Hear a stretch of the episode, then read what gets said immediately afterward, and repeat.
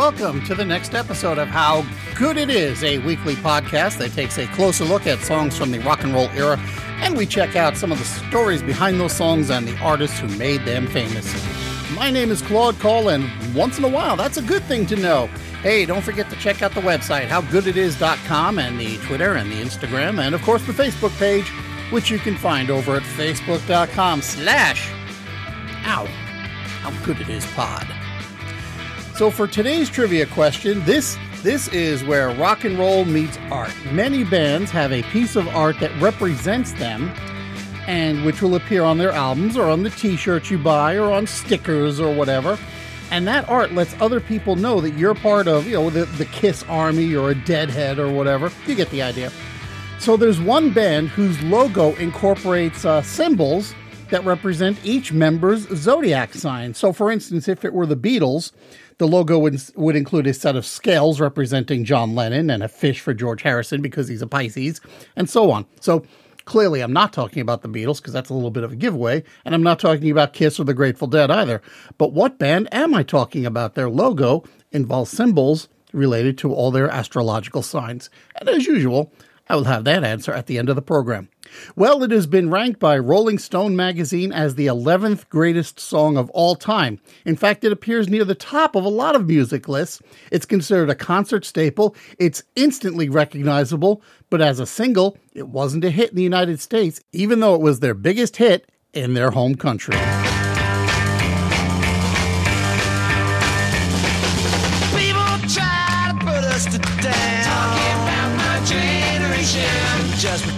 We get around. My Generation was written by Pete Townsend in nineteen sixty-five, uh, and it all started with an argument that he'd had with his parents. According to Townsend's brother, Pete's parents weren't thrilled with his efforts to remodel his apartment into a recording studio. Uh, and this turned into a huge argument when the remodeling job started to affect the structural integrity of the rest of the building, and Townsend was kicked out.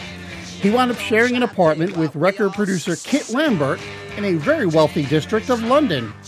So now, while The Who had experienced some success at that point, they still weren't quite at that stage of wealth they could live in that district, so Townsend pretty much stood out among the others.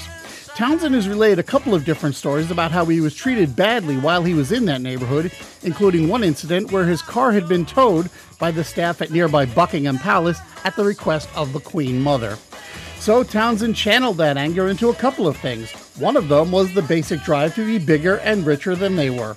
In the nineteen eighty-seven interview with Rolling Stone, he said it was all about the vengeance. He said, "I'm afraid I've done it out of a great sickness. I talk to people I really do respect from that way of life now, and I say to them, do you realize why it is I'm so driven to operate within the establishment? It's a vengeance." The other was pouring his liver out into the writing of My Generation, which he wrote on his birthday, May nineteenth, while riding on a train. And I swear to God, this is a coincidence, but I happen to be recording and releasing this episode on May nineteenth, Pete Townsend's birthday. And since I brought up the topic earlier, well, that makes Pete a Taurus. And no, that's not a hint to the trivia question either. Now, nobody will deny this is a very hard-hitting song, especially in the U K in nineteen sixty-five. While it's definitely got a mod sound to it, I think it could easily be classified as one of the forefathers of the punk sound. That's the way we know it now, but it's not the way it uh, started out. The early incarnations of the uh, song were much slower and had a bluesy feel to it. It was uh, producer Kit Lambert's idea to speed it up, and at one point he had had a bunch of key changes and hand claps to it. Have a listen to this. It's one of the earlier demos. Now, this clip comes from a flexi disc that came as a freebie in Richard Bourne's biography of the band from nineteen eighty-three. So you might hear some surface noises here. Why don't you all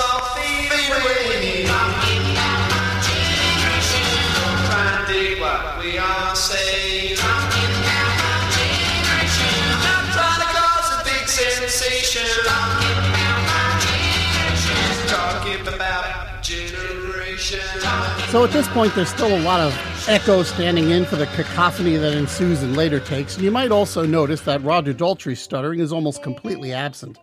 And the story behind the stuttering was pretty interesting to me, if only because I noticed that in many of The Who's more notable songs, the central character has some kind of defect. And I can't explain, the narrator can't express himself because he's kind of whacked out on Dexedrine. In Happy Jack, they're singing about a homeless man. Tommy was, of course, deaf, dumb, and blind because of a trial, uh, traumatic childhood incident. And, of course, our narrator in My Generation has a stutter.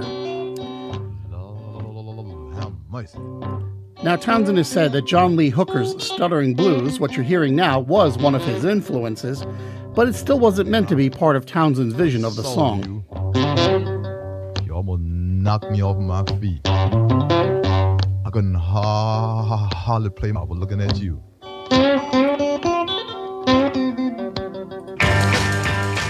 The stuttering, like so many other changes to the song, was Kit Lambert's idea, and it came late in the process. In a uh, two thousand one interview with Uncut magazine, uh, Roger Daltrey confessed that he personally does have a stutter, which he has since learned to control. And as with many people with communication disorders, Daltrey would stutter when he spoke, but not necessarily when he sang. So after a couple of takes, Lambert told Daltrey that he should stutter when he sings the song, to make him sound like a kid who's kind of whacked out on speed. Daltrey said that the drawn-out F's on the word fade were always in there, but the rest was largely improvisation. The stutter created a little bit of an airplay problem for the band at first, since the B B C didn't want to air it, thinking that it was making fun of stutterers. But as the record began to sell, they finally caved and added to their playlist. Ultimately, the song went to number two in the U K, making it their biggest single up there, even up until today. Meanwhile, over here in the United States, The Who was still largely an unknown quantity, and the song, uh, well, it peaked at number seventy-three on the Billboard chart. When the album finally came out, the U S title was The Who's, uh, I'm sorry, The Who Sings My Generation, because they were still relative unknowns on this side of the pond. Now, the one line throughout the song that Daltrey doesn't stutter on is its most iconic, "Hope I die before I get old." Now, when he was asked about the line at that time, a twenty-one-year-old Daltrey said in interviews that he stood by the lyric and that he'd probably kill himself before reaching thirty because he didn't want to get old. Go figure, about ten years later, when people were calling him on it, he backtracked and noted that, well, getting old is more of an attitude than a physical condition. In the meantime, Townsend has always maintained that it was an attitude thing, although he tempered it by saying it was an attitude that came from being very wealthy.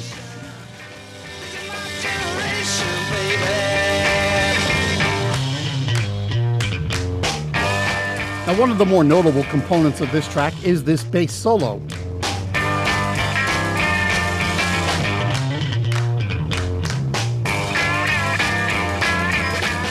At that time, a bass solo was still pretty rare for a rock and roll record.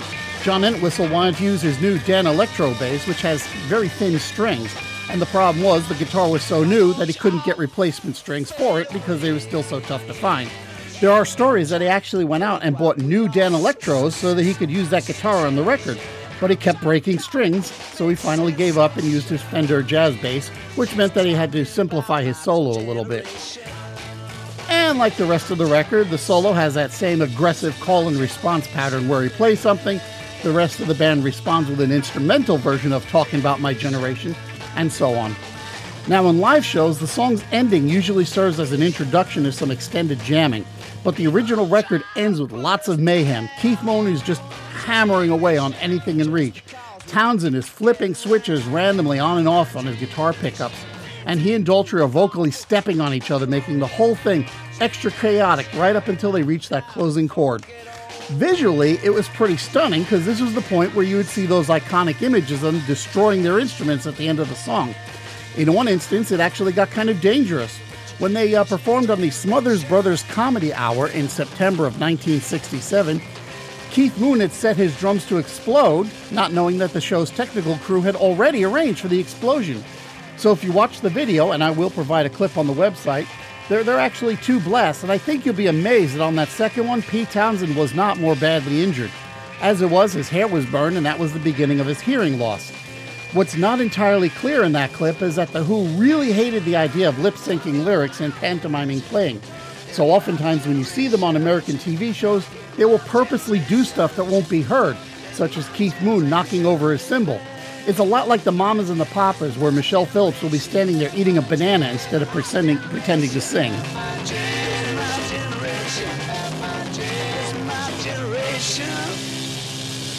As far as covers of the song, well, there are a bunch of them. Some of them are pretty faithful, like the Count Five. You might remember that uh, band from the song Psychotic Reaction.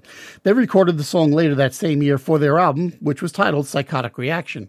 Uh, Green Day also did their version on their nineteen ninety-two album, Kerplunk, which starts off typical and then it kind of wakes up in the second half. Why don't you all just fade away? Talking about my generation. Because I did what we all. Talking about my generation. I tried to cause a big sound. Talking about my generation. Talking about my generation. Talking about my generation. Talking about my generation. Talking about my generation. Talking about my generation. Talking about my generation. So that one's not bad. Here's one from the Oh Hell No category. Hilary Duff did a cover in two thousand four. I, it's genuinely cringeworthy. I get the feeling she was trying to appeal to her Disney-based fans right down to the key line. People try to put us down. My generation. Just because we could get around. My generation. Things they do look awful cold. My generation. Hope I don't die before I get old. Yeah, you heard that correctly. She sang Hope I Don't Die Before I Get Old. So everyone, everyone I know, everyone on the internet, everybody, I don't, I don't think I've seen anybody who hasn't said this. Everybody argues that she has completely subverted the point of the song. So let me play for you a little palate cleanser. For sheer anger and urgency, you've got Patti Smith's nineteen seventy-six cover from her debut album, Horses. It's probably one of the best that's out there. And this is pretty much the only clip that I can play because, well, I have a radio-friendly show.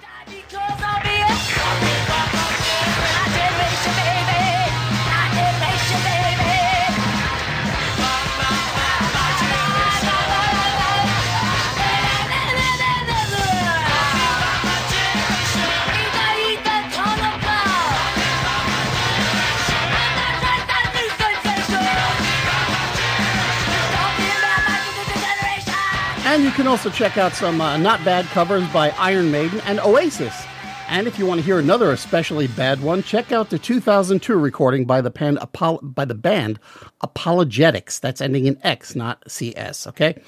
And now it is time to answer today's trivia question. Back on page two, I asked you to name the band whose logo incorporates a symbol for each member that represents their individual astrological signs. That band would be Queen. Take a look at their logo, and I'll put it up on the how good it is dot com website, hidden under a spoiler tag, and you'll see that, among other things, their rather complicated logo has two lions on it. That's one for John Deacon and one for Roger Taylor, who were both born under the sign of Leo. There's a crab for Brian May, who was born in mid-July, which makes him a Cancer, and there are a pair of fairies, which represent Freddie Mercury, who was a Virgo. I admit that this one makes the question a little bit unfair, but that was Mercury's reasoning when he designed the artwork. Also in the artwork are a large Q that the lions are embracing, standing for Queen, which has a crown inside of it, and the whole thing is topped by a phoenix, and it's all meant to evoke the royal coat of arms of the United Kingdom. Queen's first album had a simple line drawing of the logo on the back cover, which was designed by uh, Freddie Mercury, and the subsequent appearances of the artwork were a little bit more detailed, and they were also in full color.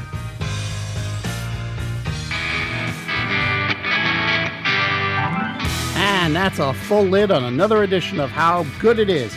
If you're enjoying the show, please take the time to share it with someone and maybe even leave a rating somewhere. If you want to get in touch with the show, you can email me at howgoodpodcast at gmail dot com, or you can follow the show on Twitter or Instagram at howgooditispod.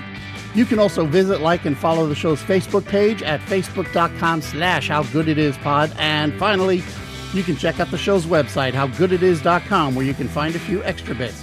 Thanks, as usual, to Podcast Republic for featuring the show, and next time around, we're going to find out how good it is to be a boxer. Hmm. Thanks for listening, and I will talk to you next time.